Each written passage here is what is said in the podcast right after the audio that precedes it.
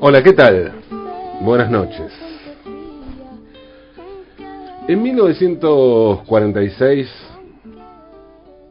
en la Argentina se prohibieron las propinas a los camareros, que entonces solo eran hombres, y se los llamaba mozos. En realidad, más que prohibirse, se institucionalizaron. Porque lo que se prohibió no fue el dinero extra que los trabajadores gastronómicos percibían por atender una mesa, sino que se les prohibió a los clientes decidir cuánto se les dejaría.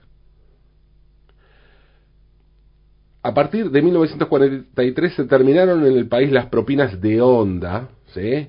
y a criterio del cliente, y se creó el laudo gastronómico. El laudo era un 10% extra que el consumidor de un bar o un restaurante debía abonar por sobre lo que indicaba la cuenta.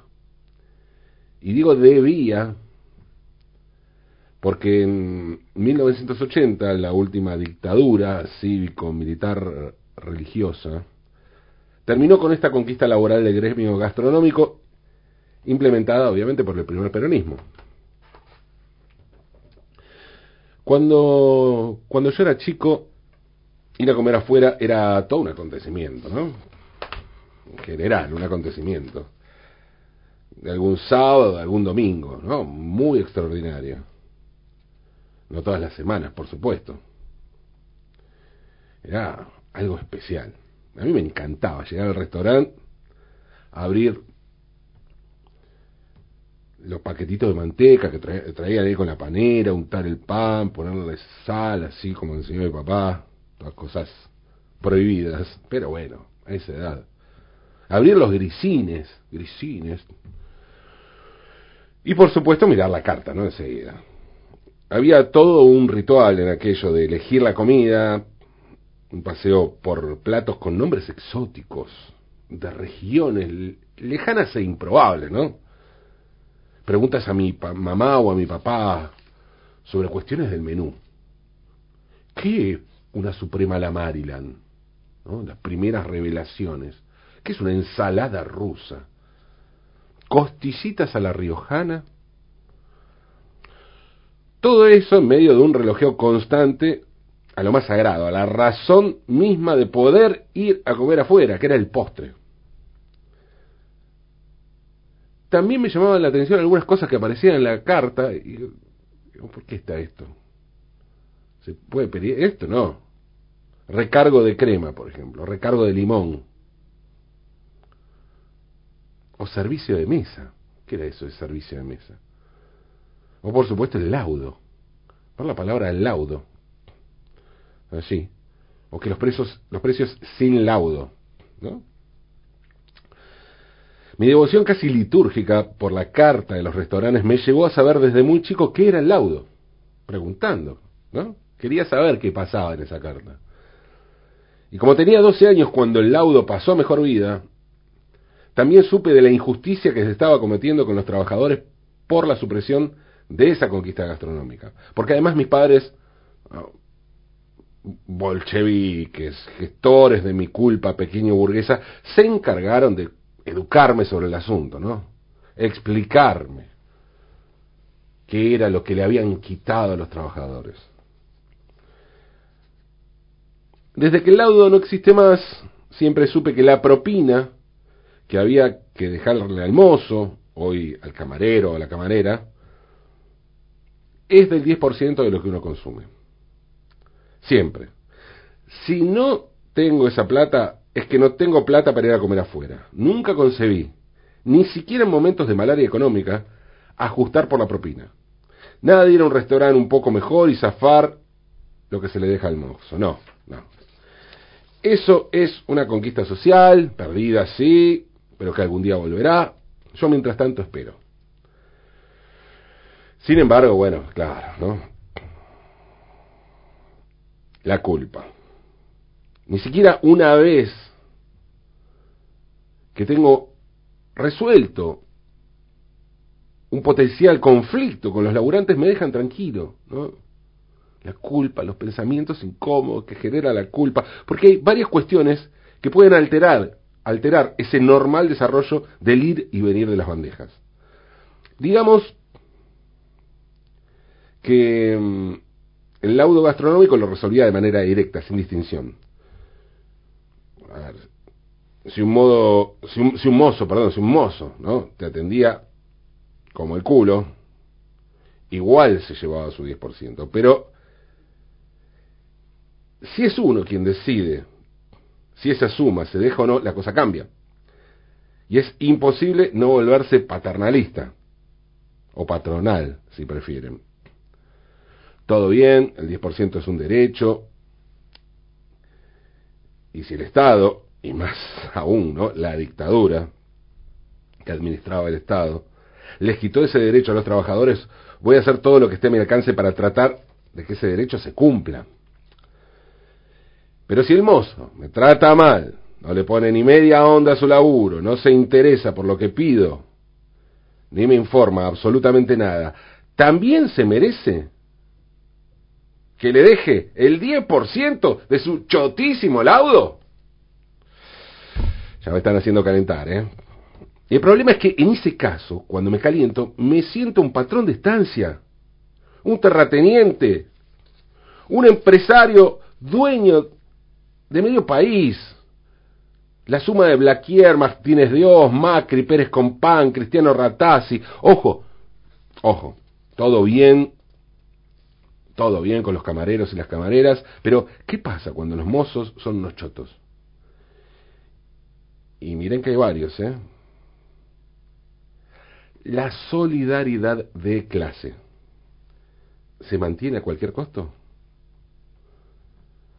los trabajadores son siempre trabajadores y por lo tanto casi casi compañeros? ¿O la cosa cambia cuando se ponen muy hinchapelotas? ¿Debo entender ese maltrato y esa desidia como parte de la explotación capitalista o simplemente forma parte del mal carácter estructural de unos tipos o unas minas que son jodidos y jodidas y hay que demostrarle nuestro malestar como sea, en este caso dejando una magra o nula propina? ¿Qué hacemos? Está bien, está bien, está bien, está bien, lo confieso, aunque me ponga incómodo, muy incómodo. No tengo que confesar, porque me hice el, bravo, ¿no? Me hice el, el copado con los laburantes. Lo confieso. Algunas veces no dejé el 10% de propina. Hubo gente que no se lo merecía y actuó en consecuencia. No me importó si eran laburantes explotados y alienados. Tampoco me importaron sus hijos ni sus familias enfermas, suponiendo que los haya habido, ¿no? Aunque mis pensamientos incómodos, mi culpa, cuenta que sí. Siempre la bronca pudo más. Y siempre me quedó el consuelo de pensar que se lo merecían, pues en esa guerra ellos también, también tenían recursos en esa guerra de ese maltrato, ellos también deben haber escupido en mi sándwich o en mi café. Lo dije, el tema me pone incómodo y no saben lo incómodo que me sentí una vez, hace unos ocho años, cuando un amigo me contó que su hija era camarera en el Teatro del Viejo Mercado, un teatro bar de Abasto, que hoy se llama Teatro Monteviejo, bueno, hoy obviamente está cerrado, ¿no? Como todos los teatros del país. Lo que me puso incómodo y me dejó al borde del colapso fue enterarme de que la chica en cuestión contó que yo no le había dejado propina. No sé cómo pude salir a la calle después de que se filtrara esta infidencia. No sé cómo estoy contando esto. No sé cómo no me arrojé desde un balcón. No sé cómo sigo vivo. Bueno, en realidad sí sé por qué. Porque ahora tengo la posibilidad del descargo de esta situación espantosa. Resulta que esa noche de la que hablo, hace ocho años, como les dije. Toqué con mi banda, entonces, conjunto Falopa, allí en lo que era el Teatro del Viejo Mercado, como dije, hoy Teatro Monteviejo, ahí en el Abasto, en la calle Lavalle, frente al Shopping Abasto. En general, suelo esperar un rato en el camarín cuando termino de tocar, como para no salir enseguida y aguardar que el público se retire, pero tampoco me gusta esperar mucho, sobre todo cuando sé que hay amigos que están esperando para saludar, ¿no? Tampoco es que vienen multitudes, ¿no? Y siempre hay, si hay gente, hay muchos amigos. Esa noche, como siempre, aguardé un rato en el camarín, tomé algo allí. Aclaro, nunca veo antes de salir en el escenario, reservo los tragos, si los hay, si voy a tomar algo, alcohol para después. Y bajé al lugar donde estaba el público. Como suele suceder, anduve de mesa en mesa, hasta que me senté en una, donde había un grupo de amigos. Cuando termino de tocar, no llamo los camareros. Si tomo algo es porque siempre los amigos te invitan a algo, te piden un brindis, esperando, dando vueltas por ahí. A veces te invitan también algo los dueños de casa. Pero nunca tomo mucha conciencia de los camareros, porque además suelo andar sin plata, tengo la plata en el camarín. Cuando bajo el escenario no reparo en los camareros ni en las propinas, ni en las conquistas sociales de los trabajadores gastronómicos, ni en todo lo que falta para construir una sociedad más digna. Pero claro, no es fácil, no es fácil. Cuando me bajo del escenario luego de haber cantado para el público los pensamientos incómodos, la culpa no desaparece. Al contrario, le dejan lugar a una cloaca mucho más podrida, a un montón de basura intelectual mucho más putrefacta y mucho más nociva, la que genera el ego del artista que no conecta con la vida cotidiana. Frente a ese monstruo debe encontrarse el resto del mundo, incluyendo camareras y camareros, buena onda o no, gente de mierda, gente copada. Mi culpa en ese caso explota porque ya no sirve para nada. Todo tiene un límite, inclusive mis pensamientos incómodos, mi culpa. Y traspasarlos suele ser bastante peligroso. Cuidado con el artista. Pero eso fue hace mucho, les dije, cuando podíamos ir al teatro, cuando podía hacer un show, cantar, tocar, con músicos, que venga gente, y que pasen cosas como que después me acuse una camarera de no haberle dejado propina. La época en que, como les decía, podíamos salir al teatro, escuchar un concierto, salir a comer, a tomar algo. Todo eso cambió, obviamente, eso no está más. Pero curiosamente, cambió todo eso, pero las propinas no. En el mundo delivery las propinas son un tema tan importante como en el mundo gastronómico. Y ahí se plantea un dilema. ¿Cuánto hay que darle al pibe o la piba que viene con la moto o con la bici a traerte un pedido? ¿También el 10%? O sea, o sea, ¿Ese 10% es de lo que vale lo que pediste? O sea, o sea, el 10% rige tanto para una porción de canelones como para una cámara reflex con un zoom gigante que te puede costar, no sé, 120 mil pesos. Y esas cosas se piden, ¿eh? Claro. Por delivery. ¿Le vas a dejar el 10%?